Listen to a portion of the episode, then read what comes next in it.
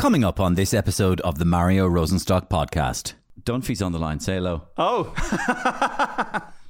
Hi, Eamon. Yes, hello, John. I've been listening to the conversation, and it's a wonderful conversation. And John, I just wanted to apologise. I know, baby, you've had a grudge against me for. a I don't- long, I don't long hold- I don't no, hold- no, no, no, no, no. John. You've been on, John. hold grudges. You're on one of the biggest podcasts in Ireland, the Mario Rosenstock podcast. You haven't been on the stand, but I do want you to understand, John, that I'm sorry. So, if you want to clear up with the people what I did to you, Eamon, I forgive you. I forgive you.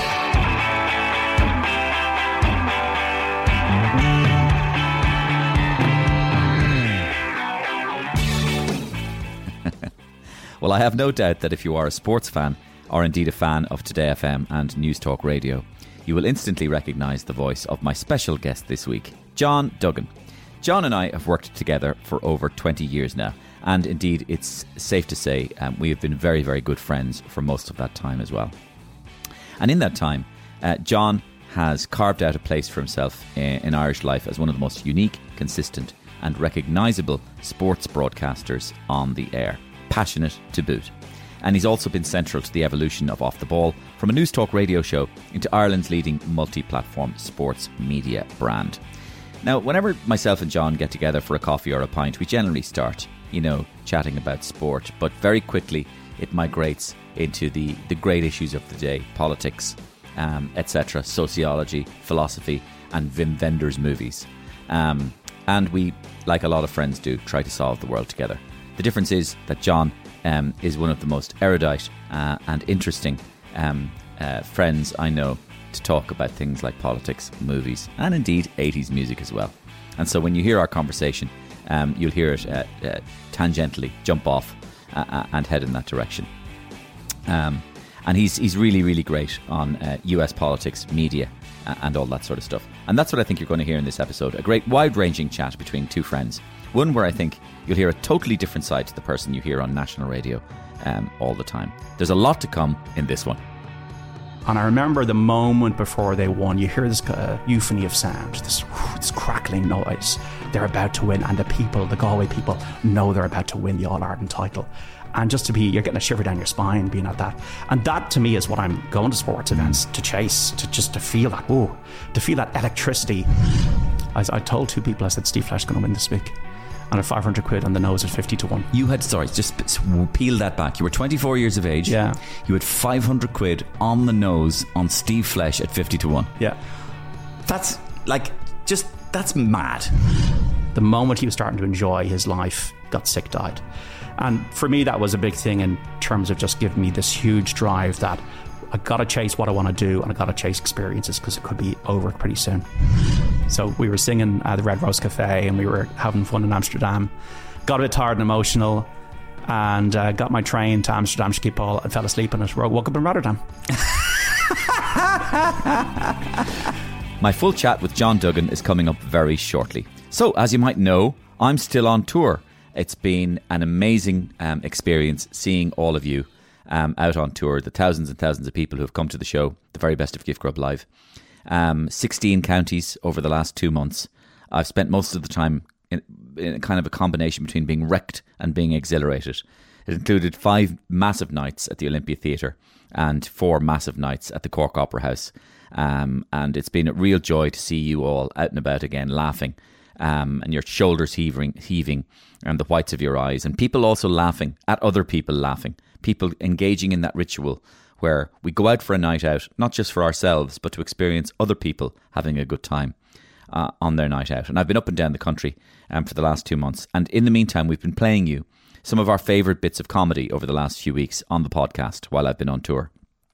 And this week, we're digging out uh, more of the celebrity callers to the show because we think this is a real um, unique selling point of the show. Um, I don't think I've heard another podcast that does this.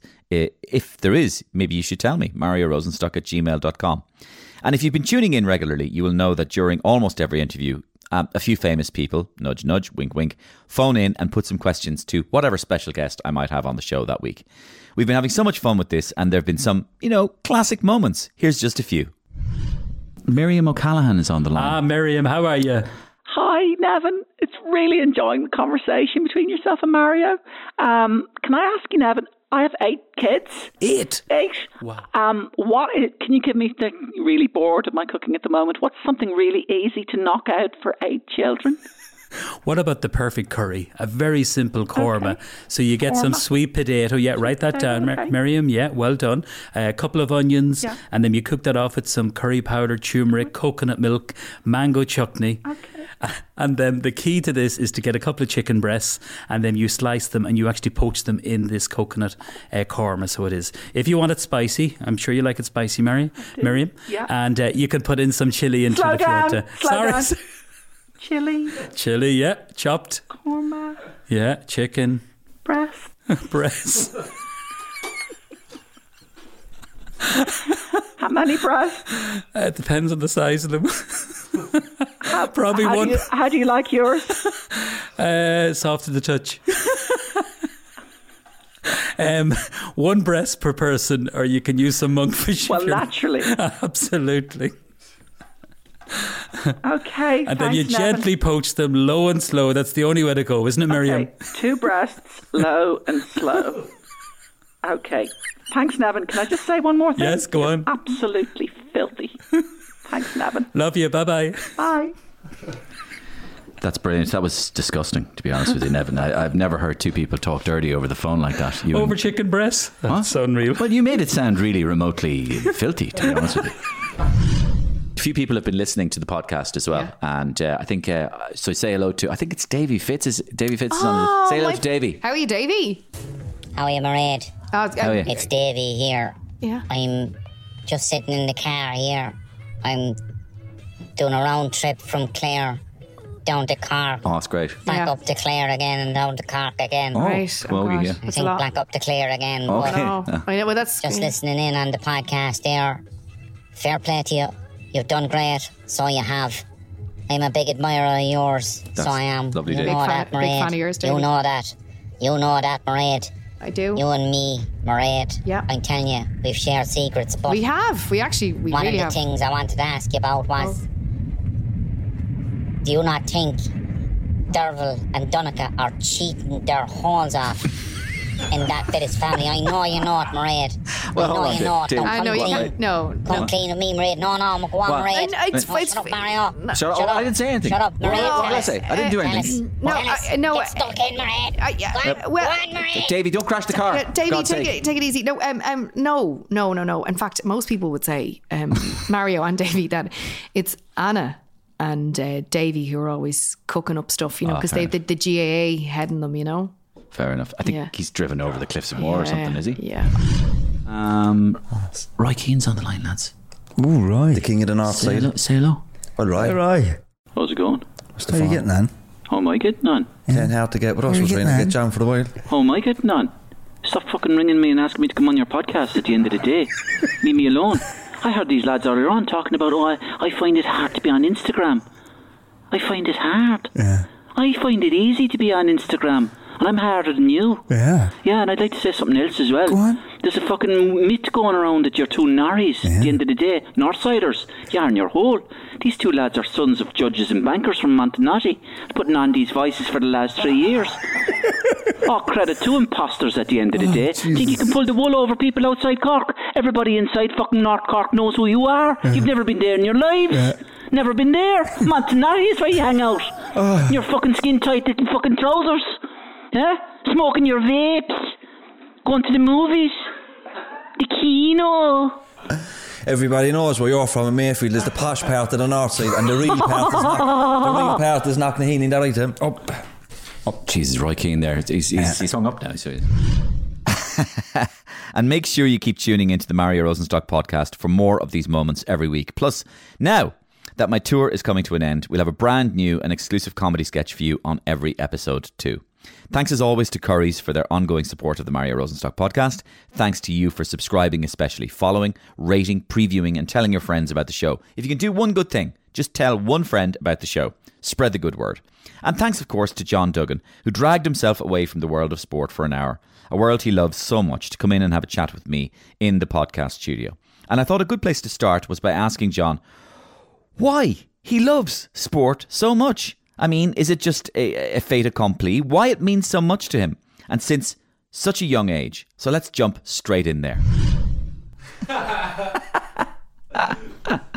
John, um, it's probably you know a truism to say that like uh, you know you're a, you're, a sports guy, so you love sport. But not all sports guys love sport. I won't name any off the top of my head, but like they just do it as a job. The broadcasters, the journalists. Yes, not everybody's. Lo- some of them like it, some of them really like it, and some of them love it, obviously. But not everybody loves it. Not in my view, anyway. Um, but it, you do. It's vocational. It's in you, right? And but but when did that happen? So when when did you discover that you loved sport? Seven years of age. Yeah, and why? And what and what was your first sporting memory as well? First sporting memory is actually before that was Steve Davis, Jimmy White, 1984 World Snooker Final. And whether you're following the winners or not, I just love Steve Davis. I love that he won all the time.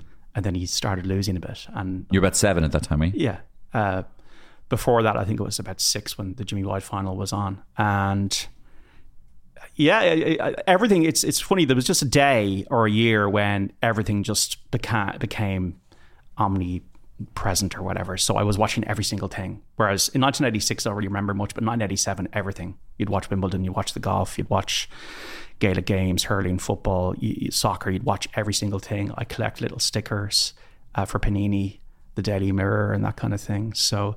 Um, the reason I, I just found it exciting at the time, and I, I found the stories exciting. I found the people exciting, and it just went from there. So you hear these stories, for example, like uh, Boris Becker was a huge thing. I remember Boris Becker winning Wimbledon. He's only 17 years of age. And I don't know the concept of what a 17 year old was.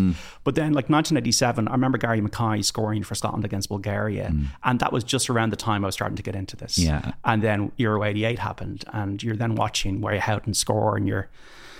Uh, with in your dad in the living room, and you were buying a T-shirt then of, of, of Ray Houghton uh, in black and white scoring the goal, and, and at- the time, then it became really exciting to just watch this stuff. So you're saying that as a in your very formative years, it coincided with a really exciting period of sport, particularly in Ireland as well. Yeah, the Republic of Ireland team qualifying for Euro 88 and then Italia 90. And Italia 90 has there been a bigger bigger thing in this country in contemporary times to get the whole country just to a standstill. Um, and a lot of people don't remember it, but anybody who does remember it, it was Ireland on the world stage, and we'd never really been on the world stage before. Uh, we'd U2, um, and we'd like little moments like Stephen Roche, Raymond Coughlin, and that, but Ireland had never really been on the world stage like we were brought to with Italia 90 and finishing in the last stage in the world in football, the global religion that it is. Yeah. But when I hear other sports broadcasters or even commentators sometimes talk about sport and their, their formative uh, learnings of it uh, and exposure to it, you often hear, like, for example, um, Ó Muircheartaigh or Jimmy Magee, for example, right? And he was talking, he, he would talk about how as a young man, he would run around the garden and he'd be doing the commentary. And, and it interests me that he wasn't the player. He wasn't the one scoring the goals. He was the one doing the commentary. So as a young man, he was he was already the commentator. Right. And so I what what I'm asking is, who are you when you were I'm the guy scoring the goals Okay, in so- the FA Cup final and uh, going around the garden in my Spurs shirt with my arms aloft. That was my dream to be that person, and I wasn't a very good footballer as a result. But I was really into. I like to shoot and match every week. I was into the stats. I was into the league tables. I was into changing the league tables, that kind of thing. Hmm. Uh, so I was into who won. I was into all the memories, and uh, like I'd know everything. In school, I'd be a little bit of a know-all about. Well, he won that last year, and were you Stato? yeah, Stato, a bit Yeah. of a Stato. And did was there a moment when you were you good at sport? Um, I was a good. I was a good lodger. I was a good lodger. What's a lodger? Uh, in soccer, where you hang around the goal. Goal hanger. Goal hanger. I was a goal hanger and a good shot on me in the left foot. Yeah. Um, but I didn't have the confidence, and it was the only sport I was quite good at was soccer. Um, and it's always probably been my it was my first love as a as a formative person. Uh, then that kind of changed. Uh, then hurling became a big thing through Yeah. relationship with my dad and stuff. And then horse racing became a big thing. Yeah. Golf is, but, but soccer, I still think it's it's the sport I most naturally identify with. Yeah, is that that's that's that's you then? Is it? Yeah, like the rugby, I didn't come out of the womb with a rugby ball in my hand. Hmm. Um, I, I don't. Some of rugby still goes over my head. I'll tell you how I, I'll tell you how I the- know you didn't come out of the womb with a rugby Right. ball in your hand because John has actually deferred to me on rugby sometimes. Sometimes you've gone, hey, listen, what do you think about this in relation to the rugby? Yeah, so uh, it goes over my head sometimes. The, the tight five and like stuff that goes on in the scrum Yeah. and and just the, the dark arts. the nuances of it. I, sometimes I, I don't really get it, and I have a limited tolerance for it to a degree. I think that um, we've chronically underachieved as a rugby nation. Uh, comparative to the fact that how many teams realistically play it 10 to 12 we've never reached a World Cup semi-final That's right. Yeah. Yeah. uh, so I sometimes feel that rugby gets an easy ride Yeah.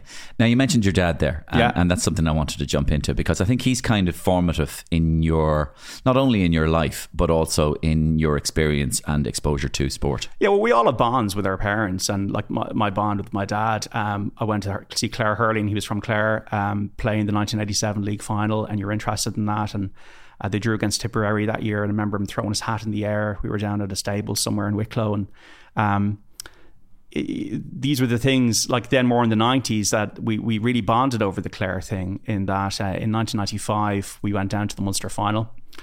Clare hadn't won it since 1932 so it was 63 years. He was born in 1933 so he'd never been alive to see Clare win a Munster title and it was the cliche it was a hot day it was the 9th of July uh, you know with the, the, the tickets were 10 punts each a flask of tea ham sandwiches and then Clare won and it, then they went on to win the All Ireland, and it was just magical. And you wouldn't, we didn't have like he was old school Catholic. He was forty five when I was born, and we, we didn't have a I love you kind of relationship with an old school Irish Catholic thing. Uh, so the way we bonded was through like going to Clare games or or watching horse racing, and a lot of unsaid love. As Yeah. opposed to said love, Um, And almost where you could almost see him, his emotion. yeah, like Eamonn Taaffe scored the goal in '95. Clare were losing to Offaly. Like they, Offaly were the better team that day, but uh, it was in the stars, and the ball came off the post. Eamonn Taaffe came off the bench, whipped it into the net, and we just looked at each other, and there was just this: we're about to win the All Ireland. Clare hadn't won the All Ireland in 81 years, and then two years later, Clare were a better team, and they beat Cork, they beat Kilkenny, and they beat Tipperary twice. And Tipperary got two goals late in '97 it was nip and tuck. And James O'Connor was right in front of us. We were down Lower Hogan and he put it over the bar. And Loughnane is behind the goal and at the fist pump. And Clare won by a point. And the moment the final whistle went, it was myself, my dad, and embrace with this guy, this randomer, this stranger right behind us in this massive embrace of just pure joy. And it was one of the best days of my life because a year later, my dad got sick. Um, he retired in 1998, a year later, and he got sick immediately the moment he retired, and he died in 2002. What kind of sickness? He had a variant of motor neuron disease. He had a brotherhood motor neuron, he had a brotherhood Parkinson's, and he had a variant of motor neuron disease. Actually, the same thing Dudley Moore had, supranuclear palsy Yeah, was yes, called, right? yes. So he ended up in a wheelchair, and you know he ended up wasting away and dying of pneumonia. And it was a really formative thing because when you're uh, 18, 19 years of age, you're only just trying to become a person, really. You know, you're in college or whatever. And the moment he retired, he got sick. And that really was a real driver for me in terms of career and obsession about getting on and doing well because I, I felt that this man, the moment he was starting to enjoy his life, uh, he was driving Americans around Ireland. He wasn't a drinker. He was having fun driving tourists around Ireland. He got sick, died. And for me, that was a big thing in terms of just giving me this huge drive that I got to chase what I want to do and I got to chase experiences because it could be over pretty soon. Mm. How long did his illness last? About four years. Four years. Yeah. And how did your relationship develop? Or Well, you, you become a carer, you know. So he, he, he was a he, like he was a non-drinker. He'd given up smoking like in his early forties.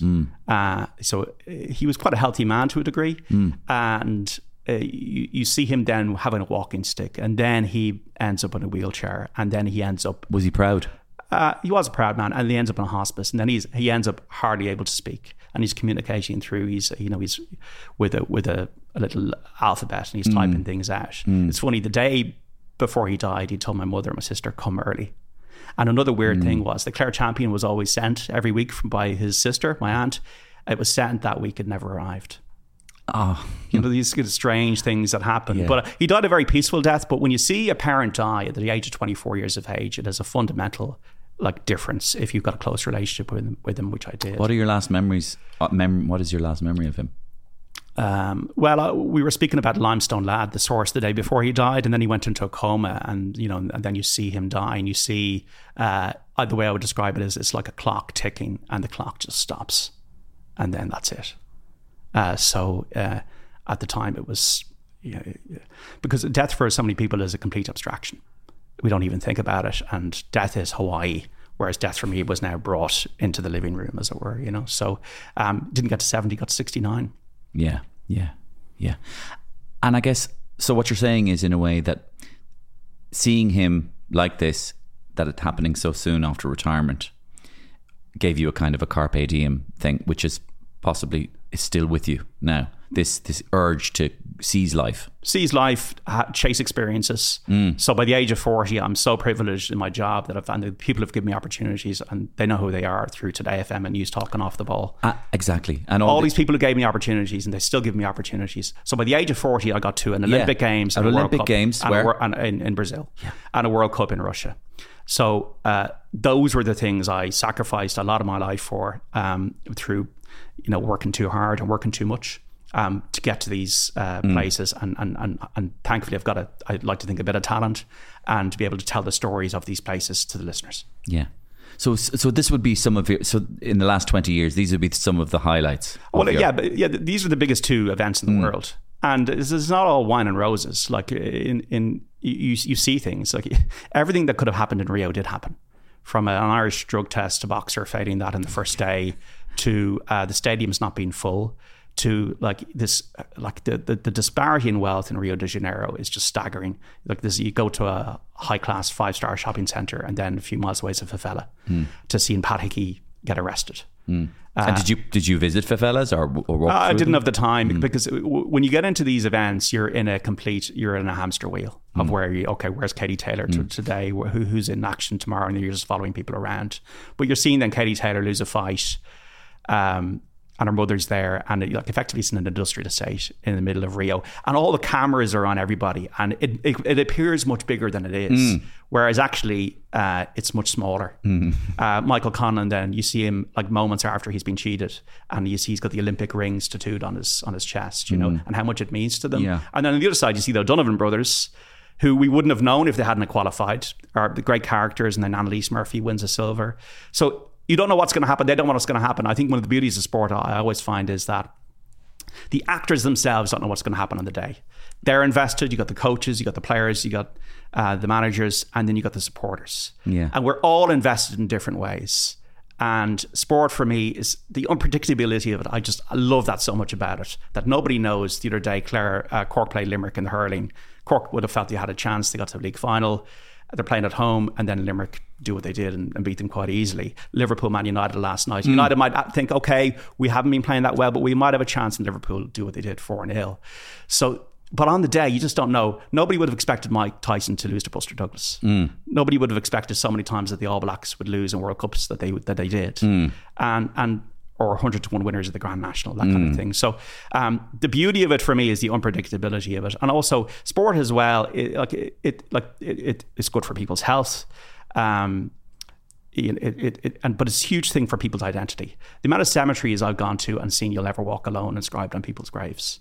That's how much it means. Even for you, you know, mm. going to Anfield mm. with me a few years ago, as which you did. and you brought me. Yeah. Full disclosure here. Yeah, uh, but but to see like you hear you'll never walk alone. Mm. To be in a cathedral, and you don't need to be a Liverpool fan to know that it's a cathedral. To feel the sense of history or in Liverpool. Correct. You're, oh, you're- I remember when I heard it that day, John. Sure, there was a tear in my eye, hair standing up my arm. you're thinking of Liverpool. You're thinking of Shankly, the, the Shankly guys. You're thinking of Kenny Dalglish. You're thinking of Ian Rush. You're thinking of what this institution means for these people around this area. and you're thinking of every moment you spent watching them and you're all through your, yeah. throughout your own life. Yeah. It's interesting you raised that point, and I know you, you you're really keen to talk about it. The the whole idea of why we love sport, uh, and you've mentioned a few reasons there as well. I actually I think you and I may have even had this discussion before, but I've written down um, uh, I'm, uh, a couple of notes myself as well, and that was I wrote down two words: purity and answers. So sport gives us answers that we don't get in normal life. So life is mucky, life is uh, ugly, nuanced, grey, whereas sport often is black and white. You you sit down to watch two competing philosophies, teams, people, and one of them comes out a winner. You're given an answer, and that answer is, let's say, a representation. You know, in your own right of their their their moral superiority or or your moral bad luck. Um, and the other one is is the purity. You know, you see what happens, and it's it's there in front of you in black and white what happens. Um, so that's and, it's, and, and again, of course, the allegory for life. That idea of the struggle and the the obvious allegory. You've been a Tottenham Hotspur fan for 36 years. It's it's daily struggle. Um, uh, whereas I also I have three teams. Clare Hurling, uh, locally, we won the All Irelands and the Dublin Footballers. Uh, but Tottenham Hotspur has been awful bloody struggle. Uh, and the only reason I got into it was my um, sister met an Englishman in Mallorca in the 80s. She's much older than me. And they brought him to Ireland to meet the parents and a little snooker table. And uh, he goes, We'll play a game of snooker. You win, you get five punts, you lose, you sports spurs. Yeah. And this was the ball and chain that was put on me then after that. But no, um, the struggle is a huge part of it. Striving that Tottenham might do something and reaching the Champions League final was an incredible thing. Uh, and uh, uh, sport also, and we can't ignore the political issues around sport, or be it doping, or be it uh, links, for, for example, that boxing has at the moment with the criminal underworld. Yeah. You can't ignore these things, uh, but for a lot of people as well, it is escapism from the the the, the, the banal uh, nature of sometimes people's lives and the fact that this is on a weekend something I'm going to get excited about, um, and I'm going to have my identity shaped to a degree by it. By, by my fandom or by my just pure excitement of the ar- artistry or the, as you say, the aesthetics or the tactics of sport. And to have that opinion and to have that social currency, then you can bring to have a cup of tea with somebody Yeah. or have a phone conversation That's or it. go to the bar. The Uh, social value. the social value is a huge part of and also the you know also the the acute memory that it emblazons oh, massively. on you. So you know that before you watch something, this may become one of my most important memories in the next two hours. Well, Galway played Waterford in 2017 Hurling final. I went as a neutral with a friend, and I can just remember Galway hadn't won in 29 years, and I remember the moment before they won. You hear this uh, euphony of sound, this this crackling noise. They're about to win, and the people, the Galway people, know they're about to win the All Ireland title. And just to be, you're getting a shiver down your spine being at that. And that to me is what I'm, you know, when I'm going to sports events to chase, to just to feel that, whoa, to feel that electricity. When Stephen Cluxton scored the point, I felt Croke Park moved. And um, I wouldn't have been the biggest fan of the Dubs before Jim Gavin, and it wasn't Jim Gavin Yeah. at the time. It was Pat Gilroy because I felt Dublin were culturally wrong. But this team were a good team, Pa- Pat Gilroy's team, and it was 16 years, and actually people wanted Dublin to win. But it was like it was the Seamus Darby moment for the contemporary age. And when the ball went over the bar, the place erupted. And that for me is what I'm like. This to me is the essence of life, and I want to grasp that. Yeah, well, and then you- I want to talk about it on a, on a radio show. Exactly, yeah. But, uh, but what you're speaking about there, though, is is something that's that creeps into another area, and that's almost otherworldly. So it creeps into the area of spiritual spirituality. Maradona, Messi. Yeah, ghosts. The world of ghosts. The world of did you just see what happened? Did that happen? Could it have happened? You know, from the extraordinary feat that somebody might produce to the extraordinariness of the result that might happen. To wit, Tyson and Buster Douglas. Did I witness that? Yes. Did it happen? Did I see Tiger Woods chip that ball in on 16 at Augusta? Did Jesus turn water into wine? Did Jack Nicklaus come and win a major at 46? Did Maradona just do that against England? That's right. and uh, we're striving to, to see these people again. Like, who's the next person going to be? And Yeah. uh, or Cian Cian Lynch playing hurling. You know, just watching it. Yeah. And sometimes I, I go to a game and I watch a player. Uh, just I go on Cian Lynch cam. Or I watched Messi against Iceland at the World Cup the whole game. The Yeah. only thing I did was watch Messi just to see. And the whole the interesting part about that was because Messi was so frustrated because he had the whole team on his back and he missed a penalty in the game, and I could see the how much it meant to him to be playing at a at a World Cup, and even how much it means to Shane Lowry playing at the Masters there a couple of weeks ago. How much it means to these people, and we have the ringside seat uh, on the TV, and Yeah. that's why I love speaking about it. That's why I love talking to people about it, and I love talking to the the great people that we've uh, produced in this country that are so good at it. Yeah, and we, we do tend to punch above our weight Massively. as- in sport in the country. There's, there's an honesty through. You've been doing this down for 20 years, isn't yeah, that right? Yeah, nationally for 20 years. Through Nationally Today for 20 FM, years. through Today FM. Yeah. Whereas I was sports editor and I was kind of behind the scenes. So I was I was writing with my right hand. So I produced like Premier League Live, which was this brilliant show. It was, yeah. Mm. Saturday afternoon. It was the soundtrack to Saturday afternoon. Amazing commentators. Ron Jones and Brian Kerr, and uh, we had a brilliant show for.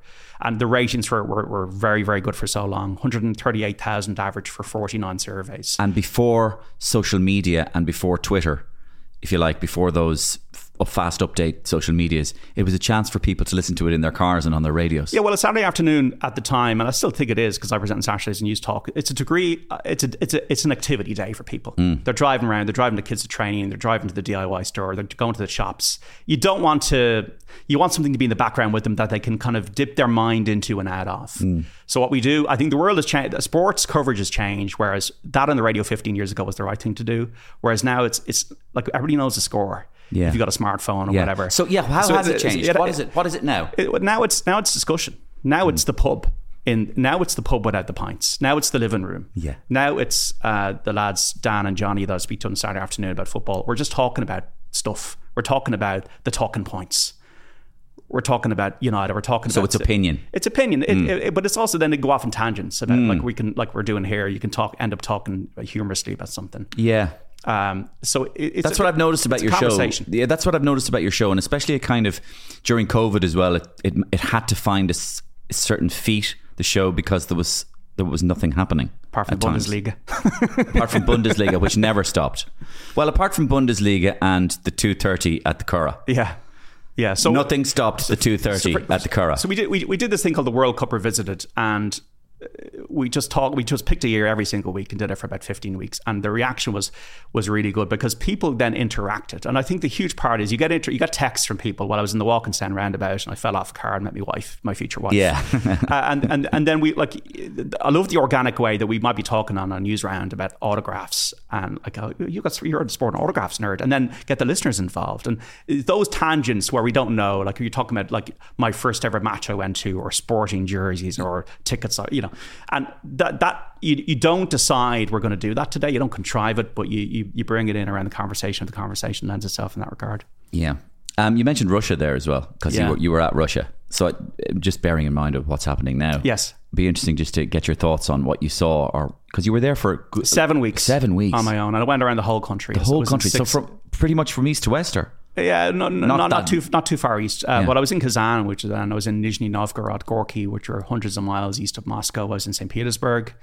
Um, I was in Samara, where the Yuri Gagarin rocket was built.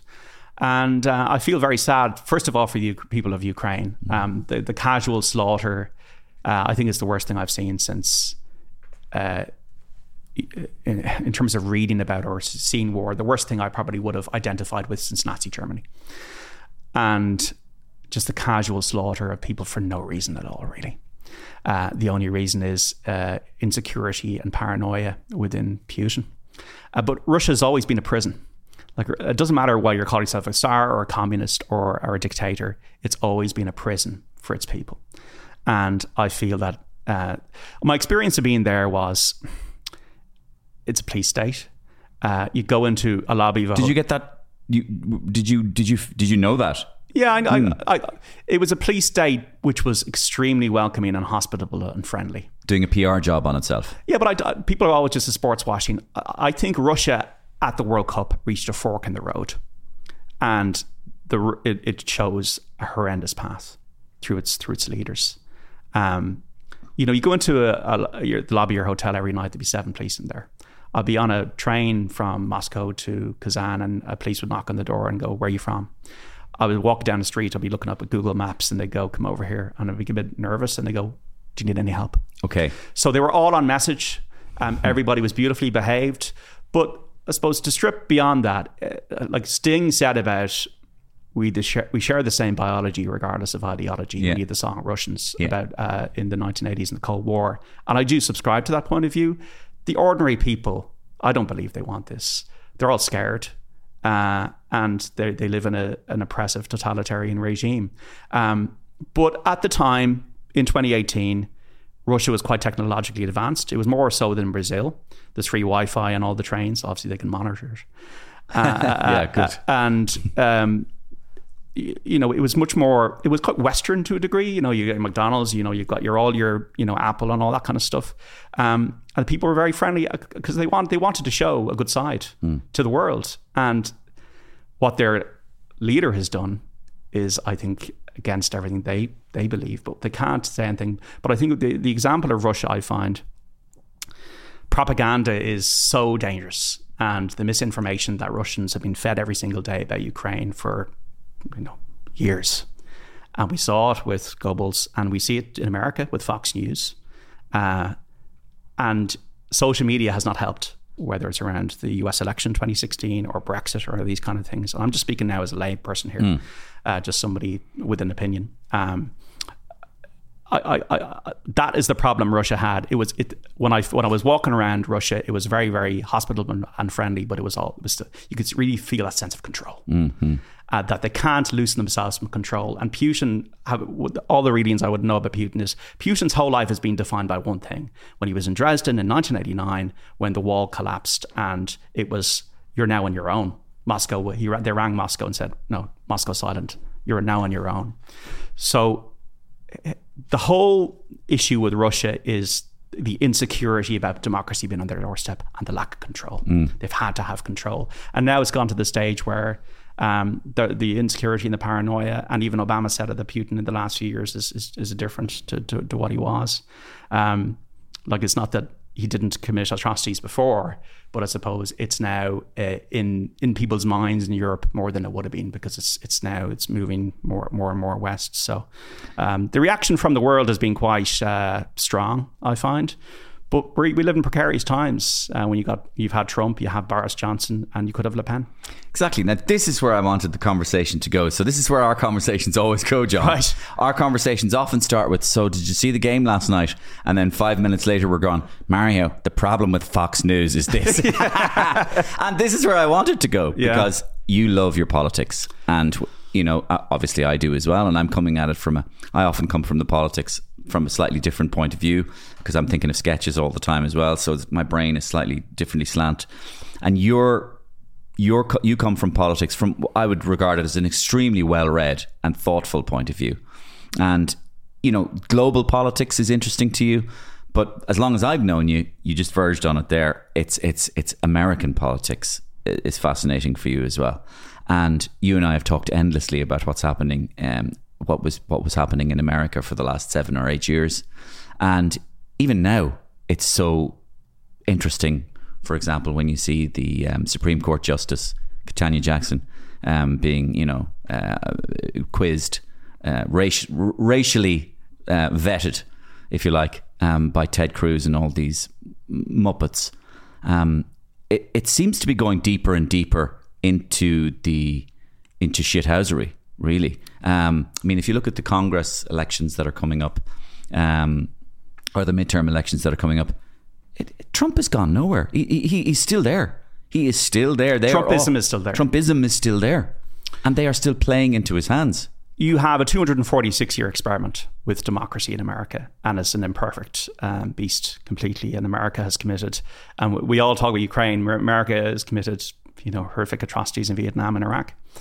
Um, but I, I do think I think Bono said it once. America is an idea. There is an idea. There is an aspirational element to America where someone like Obama can get elected with the same, uh, nearly the same name as a terrorist, uh, and uh, you know, half black, half white. Um, that there is a degree of aspiration uh, that we can put a man on the moon. We can fight Hitler. Uh, we can. There, there is a positivity to America which I've always been fascinated by.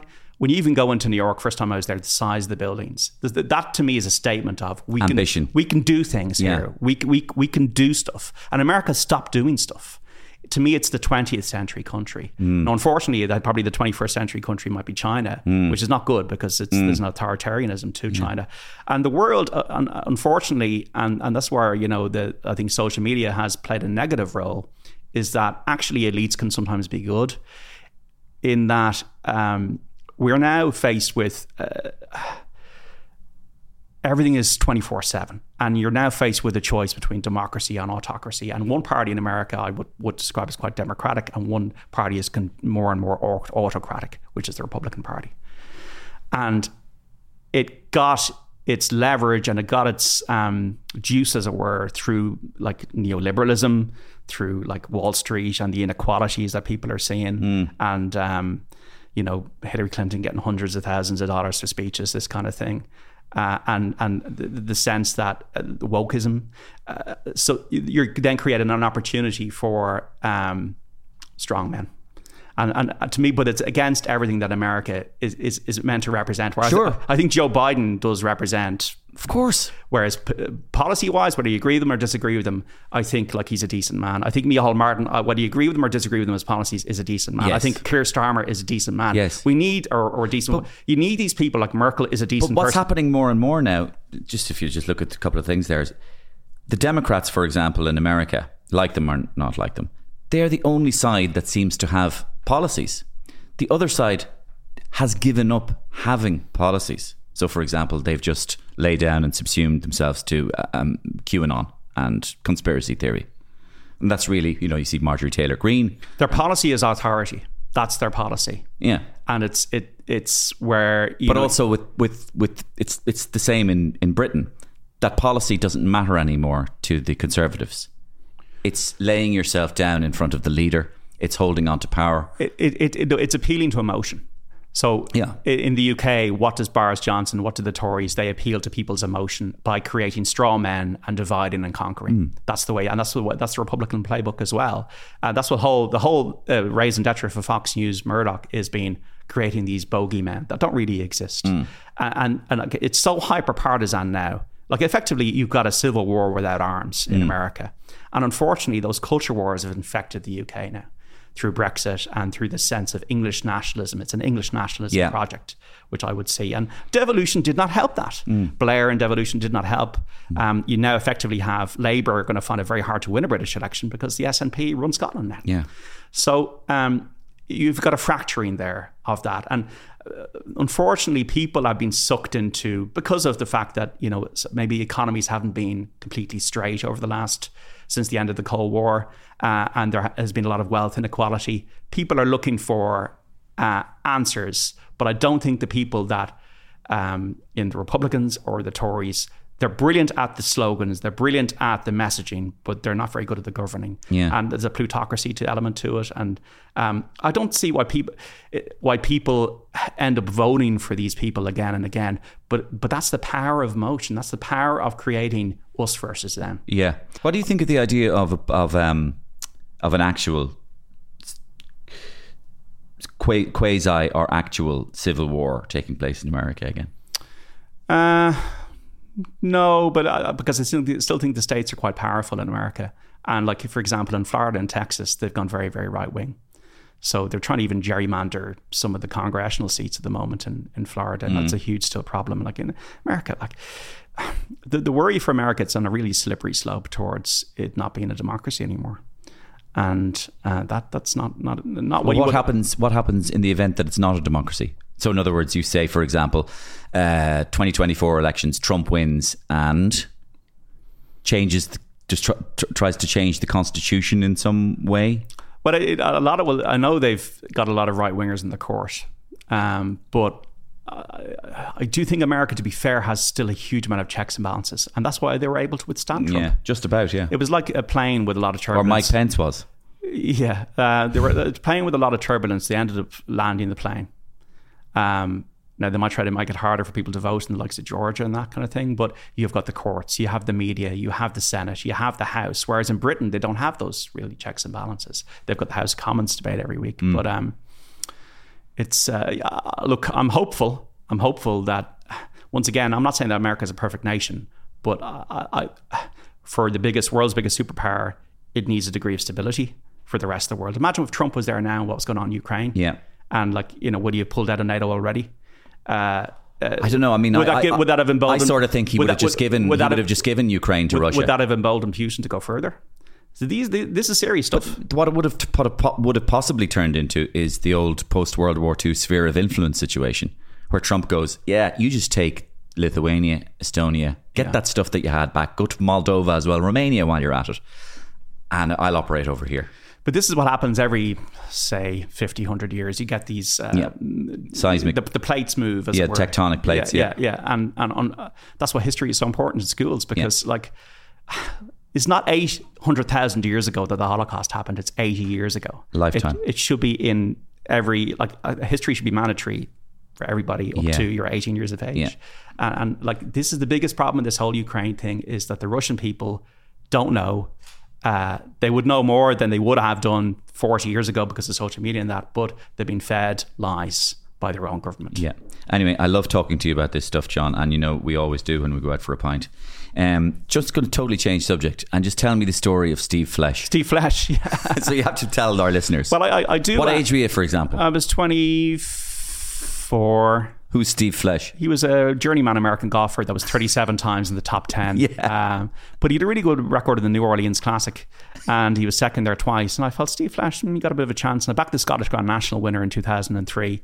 And then Steve Flesch, um, I, I told two people, I said, Steve Flesch is going to win this week. And at 500 quid on the nose at 50 to 1. You had, sorry, just peel that back. You were 24 years of age. Yeah. You had 500 quid on the nose on Steve Flesch at 50 to 1. Yeah. That's like, just, that's mad. It is mad. And also, I just want to say that it's, it was stupid in, to a degree at the time because Always gamble sensibly. because people go, oh, John is getting his politics in there. Well, you know, I, I do think it's important that you know you people gotta be John, you're on a safe podcast here in relation people to gotta that. people gotta bet within their means.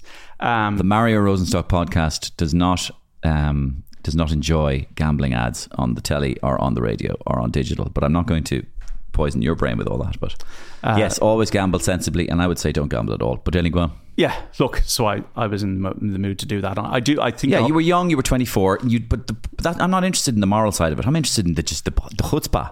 No, no. The, the- well, the, the the whole attraction for me is is is being God, predicting the future, and there is something very very powerful in that. And uh, I love the puzzle, and I do a bit of it still now of trying to predict who's going to win the U.S. Open or the PGA or whatever, and then seeing it actually happen um, responsibly. So, so Steve Flesch, I had such a feeling, um, and I just went for it. Went on the nose, five hundred and fifty to one. He was seven shots behind going into the final day. He shot a sixty-five. Actually, came home from work and he was um, going down the eighteenth in a tie for the lead. And he had, a, a clutch put for par. He made it, and then I had to wait for about a, a half an hour As the other players came in. The other players came in, and one of them started messing up. Started making bogey, double bogey, and then Flesch ends up with a So you're in your own house now, walking around. walking, not walking around yet. I was completely silent in the bed, and uh, it's just complete silence. I, I, there was no, my mother was downstairs. Uh, I didn't say a word to myself. Didn't you know? It was before smartphones, all that kind of thing. So Steve Flesch and Bob Estes, sudden death playoff, English turn course in New Orleans, uh, May two thousand and three. They both hit the fairway. They both hit the green. Flesch is further away, thirty feet.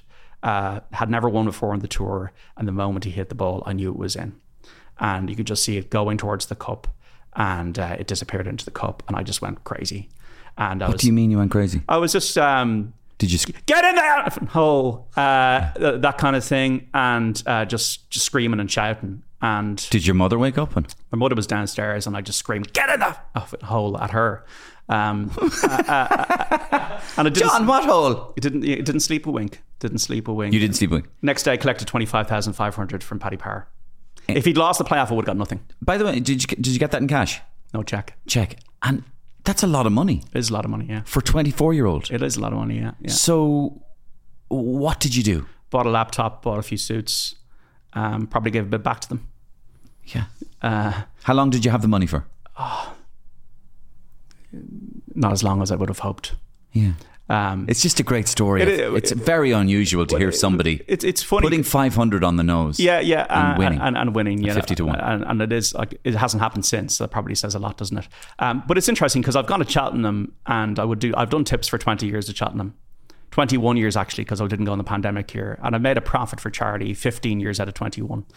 But I've gone to Cheltenham, I haven't had a cent on, and I've uh, seen my horse win the Gold Cup twice, uh, Al Boum Photo and Sizing John, and I've been screaming and shouting and hooping and hollering in the press room and walked out of the press room just through the. Uh, no, I didn't have any money on, but through through the high of predicting something that actually occurred. Yeah, I love the Steve Flesch story. Um, listen, in the last in the last um, three months, you've lost two stone. Yeah, So, why did you do that? health. What what aspect? Was it a sudden dawning, or was it just gradual realization? No, I think uh, I'm into my 40s now. I'm 43, and I think that uh, you have to.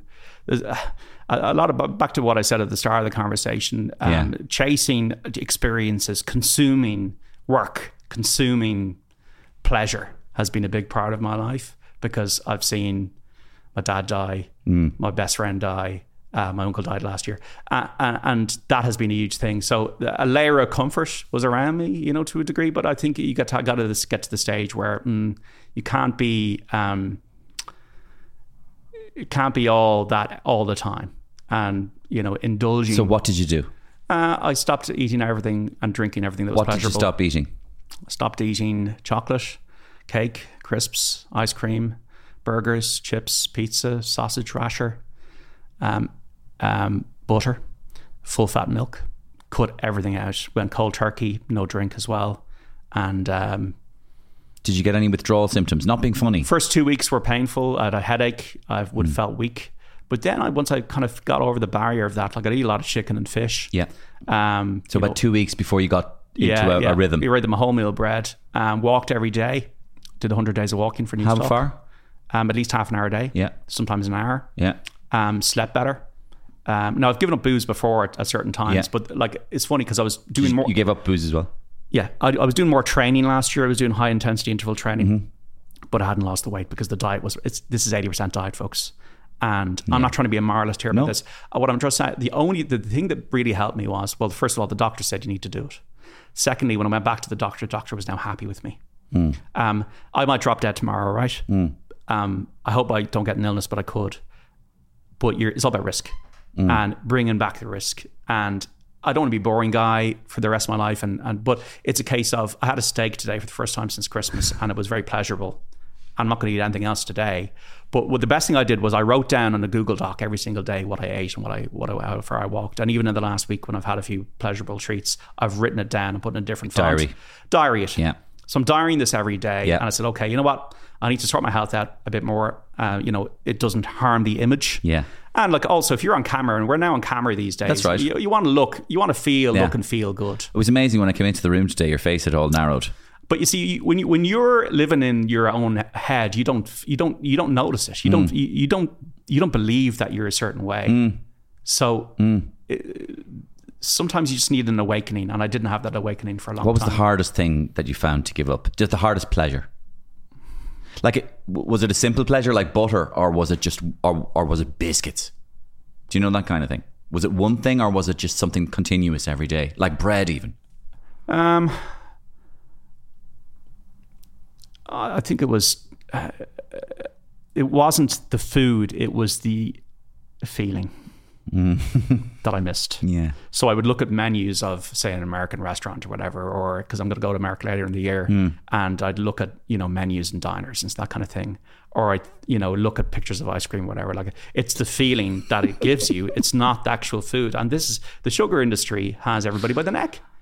Yes. Uh, Pornhub ice cream. you know, it has everybody by the neck because um, obviously the stuff in these foods that that makes us um, want more of them. Yes.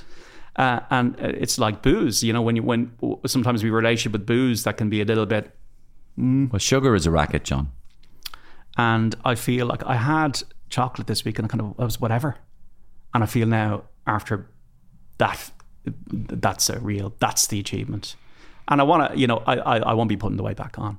I know what I know what I need to do because the doctor said it. The doctor said, "Yeah, this is the right thing to Yeah. do," and I now know what the formula is. Yeah. And Well, it's a really tremendous achievement. Um, actually, for listeners who doesn't who don't know John, I mean, um, it's a great achievement because I'm always going on about it. Actually, that you know, there there are people in life who are grossly obese, and yes, they can lose seven stone. You know, and because they were 25 stone, so they can get down to 18 stone. But then there are people who are like 15 stone and 16 stone, and they're overweight, but it's like ah, it's it's it's almost like they can live with it, right? I mean, and most of us, like I'm a stone overweight, and you were probably two and a half stone overweight or something, right? I still Um, have a stone to go, but once I get there, then I'll know. But I, I, I see. I wasn't sure. yeah, what- but that's I'm just saying to you that's a brilliant um, achievement yeah. because it's a brilliant because they're really hard stones to lose. yeah. They're hard stones. But I think willpower can make you do anything. yeah, I really do believe that. And yeah. And how do you feel now? good. Yeah, do you feel like is it is it a cliche to say that you feel as good as you felt in a long, long time? I feel. I feel. How do I say this? without Come across as an asshole. I feel powerful. yeah, for many reasons. I feel power. I feel like I'm wearing a suit today. I Oh, feel, John, it's self empowerment. I, I feel. I feel like how do I? The most important relationship in your life is with yourself. It is, and you've personal autonomy with yourself and, and personal you know, and, and autonomy for over long, uh, like- you know, control uh, over yourself. for a long period of time, my relationship with myself wasn't where I'd wanted to be. Yeah, so uh, because it's a symbol of a sense of well, there's a bit of lo- self-loathing going on. Uh, but I don't think weight. I don't. I don't think weight. Like you know, eating too much is even was even the reason for that. Uh, But but it, but but eating too much. I mean, it's it's 90 percent same reason. Everybody's filling a hole. yeah, but uh, but uh, It's filling an emotional hole. yeah, but it, to me, more eating was more convenience. I'm just going to do this conveniently, and I want to have pleasure. You know, whereas I wouldn't have felt Yeah. that you know if I had issues with Yeah. my relationship myself, that eating was the biggest one. But you're in relation to eating badly, right? Because now we, I just wanted to just spend a couple of seconds on this briefly because some people are boring when it comes to eating badly. They go, "What did you eat? Chips, sausages, uh, takeaways, and everything." But you, you're much more decadent than that. You love really, re- you loved really, or love really, really, bitchingly good things, like like extravagantly. Well, for my 40th birthday, I went to Alain Ducasse in London at the Dorchester, and I had um, lobster starter, and then I had a steak for dessert, and then they had rum baba because I wanted the bullshit of the rum baba that they bring out six rums from one from the Dominican Republic, one from Venezuela. I wanted the nonsense for of it more so than the rum baba. Uh, so it like once again back to I've got to have this experience. Yeah. Uh, so um, there is a selfishness to that that I just needed to rein in. Yeah, yeah. Uh, so no, I do. I, like, but even in the last week when I've been eating a kind of a few kind of treats, I've gone. I had a pizza yesterday. I'm gonna go. Eh, I want something a bit better than that. Like if I'm gonna have a treat, I want something that actually I want a good steak or I want whatever, and then I want to have a steak for a few months. Yeah. Um, but I, I, I, but uh, it's back to the relationship with yourself, and you know, there's times when you know you've had to, you, you would have gone through phases of, of, you know, having too many beers, whatever, um, because it's pleasurable and because it, it loosens you up and it, you know, has a, has a good effect. Ah, on no, listen, I think it's a bloody brilliant achievement and well done. I have um, some quick fire questions for you. Sure. Because Patrick actually put these together for me. Okay. Yeah. Um, the sportsman you admire the most and why? In history. Actually, sports person. Padraig Harrington. Brilliant. Why? Uh, got the most out of his talent. yeah. Did you? Yeah. Um, who will be the next US president? That's a good question. It could be somebody from completely from left field. Um, I think Pete Buttigieg could be the US president, but I don't know if it'll be the next time. The transport secretary. Yeah.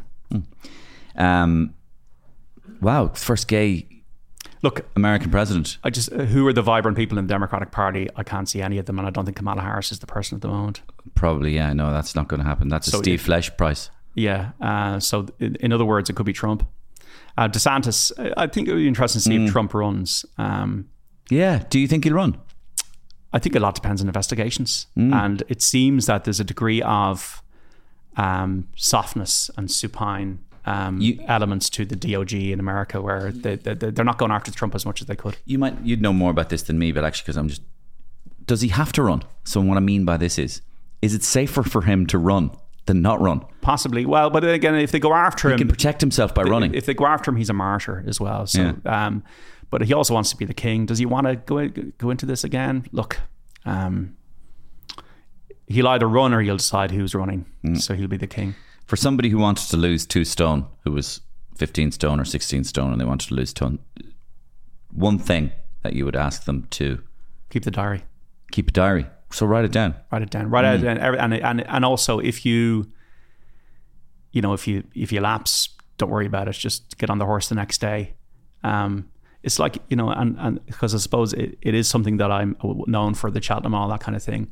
Remember when I wrote my book a few years ago? There's one thing I've never put in my book, which was it's okay to be a failure at things. I've been a failure at many things in my life, including in the last year. I won't go into it, but um, it's okay to be a failure Mm, I agree. and and and accept that you're a failure and accept that you can be a success in other areas of your life. Failure gets a bad rattle. I mean, fail.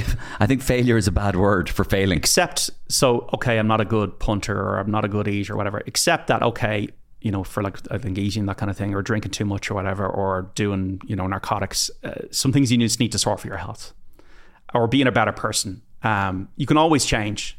And that's back to the relationship with yourself and, and, and being the best person you can be. But um, accept that failure is, is part of life and uh, embrace it. Yeah, absolutely. There's a few people on the line, John, that would love to talk to you. If you wouldn't mind, right? So uh, Robbie Keane is there. Say hello to Robbie. Hey, Robbie. How are you? How are you, John?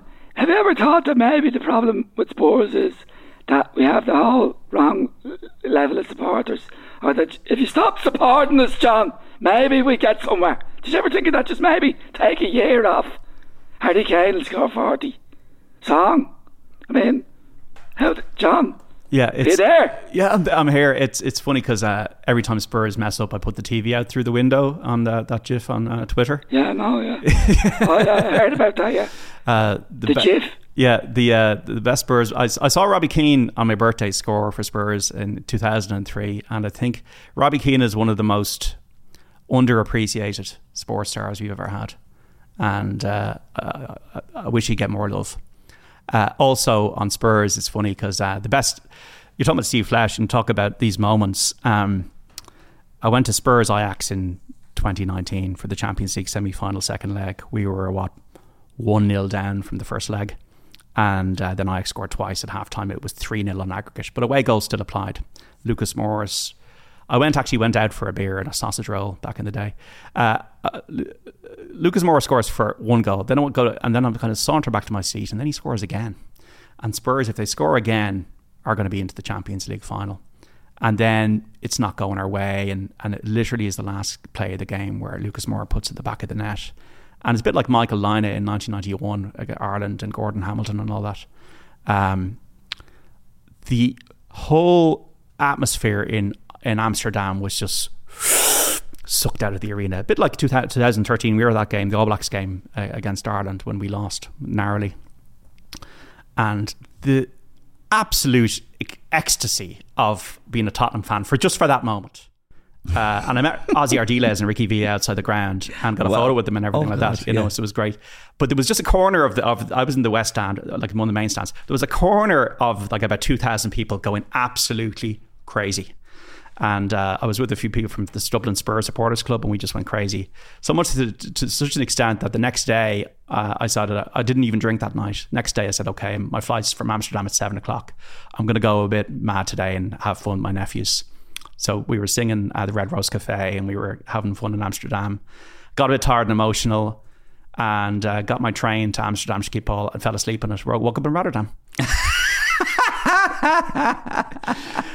had absolute fear and panic. Got back on the next train to Amsterdam. My flight was delayed, Yeah.